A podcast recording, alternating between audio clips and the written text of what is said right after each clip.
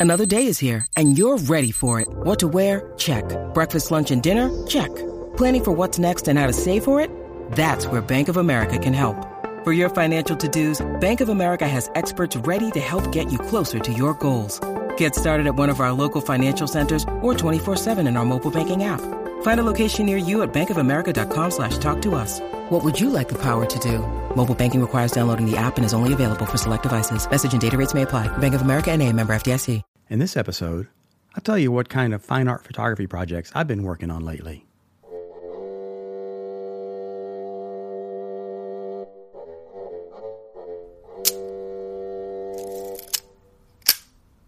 Hey, everybody, welcome back to another episode of the Fine Art Photography Podcast. In this episode, I thought I'd tell you what kind of fine art photography projects I've been working on and give some updates about recent developments with my photography art business. I realize that most or all of you listening know very little about me, your humble presenter, as an artist or as a photographer. You most likely chose to listen based on the name of the podcast without any background on me. I have heard from some of you though, and I really enjoy that. So if you want to reach out and introduce yourself, please do. You can email me from my website. You can also send a voice message through my podcast host page over on Anchor. That's at anchor.fm slash Keith hyphen Dotson.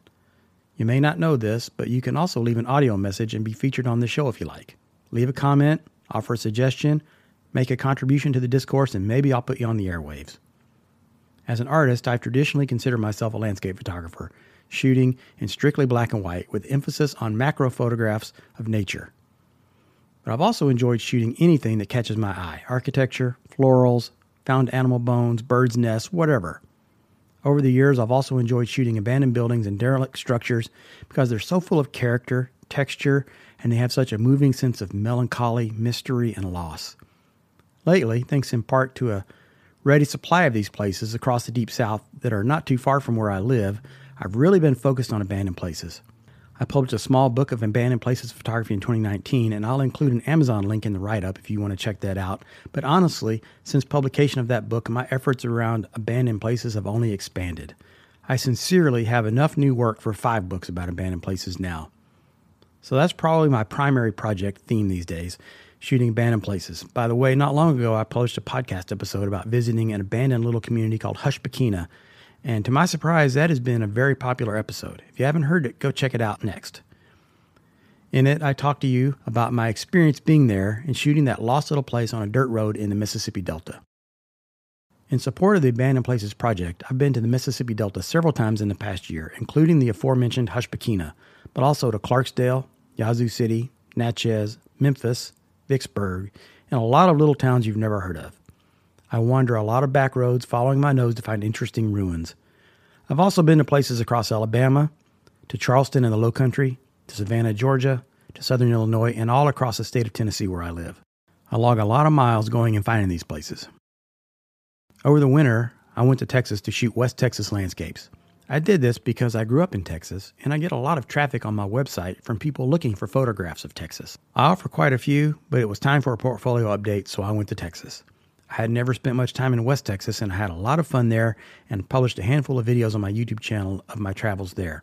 One body of work that came out of that trip was a set of mountain panoramas that I'm just crazy about. I shot these on my new Sony a7R4 and they are capable of being printed extremely large. They're mostly hazy and intensely layered and dramatic. And I just sold my first print from that batch, so that makes me really happy to see that that trip and that effort are beginning to pay off. I also shot quite a few abandoned places while I was in Texas, and these were all lucky finds, nothing I had researched or anticipated. One more thing about the abandoned places images while I'm on the topic I always do my best to research the history of the building, to learn what it was used for, who lived there, when it was built, whatever I can find. I think that these kind of details enrich the story behind the photographs, but it also gives me fodder for my YouTube channel, which documents my visits to these places. Come and find me on YouTube if that kind of thing interests you. I tend to work concurrently on several projects, and another of mine is this project that I call the Dignity of Work, and it's a set of still life and macro shots of antique hand tools, you know, wrenches and things that working men would have used 75 to 100 years ago. I'm shooting most of these in dramatic low light to give them gravitas, and I work on that project as much as I can.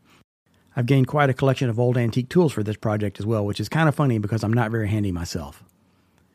Another ongoing project that's mostly controlled by source material is my leaf skeleton macro series. A few years ago, I began shooting high resolution macro photographs of leaf skeletons, and I was so happy with the results that I've kept the project going. Finding good leaves is a problem, and I generally find them by accident while walking or hiking. I'll just look down and see one. But if I go intentionally searching, I'll never find a good specimen. Now, business during the pandemic was surprisingly robust overall, mostly because I had some big commercial projects already in the works from the pre apocalypse days that I was able to work on and finish up during the pandemic.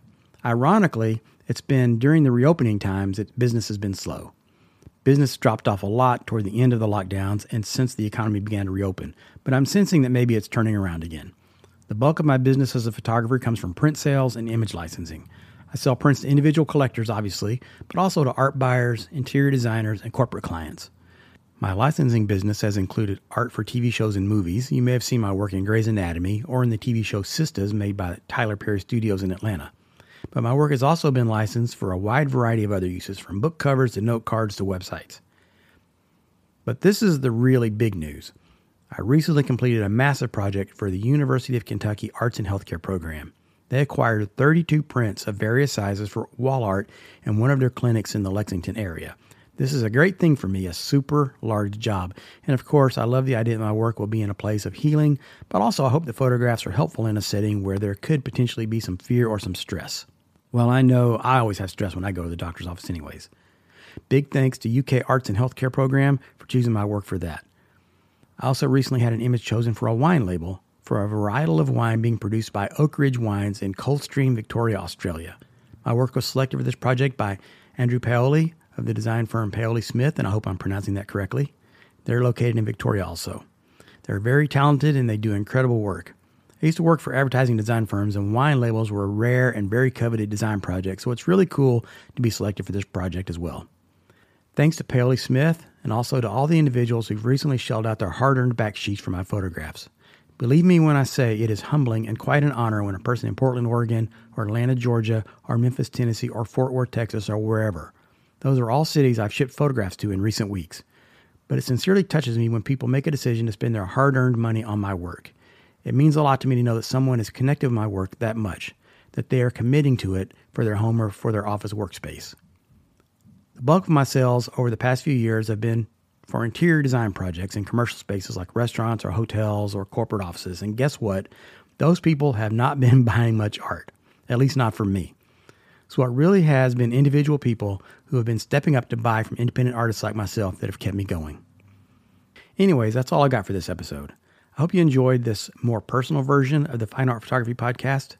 If you prefer not to hear episodes like this, let me know. Otherwise, I may do periodic updates like this to let you know how my own art and business is progressing in hopes that it might help you with your own. I'll put links to everything I discussed in the description and also on my blog.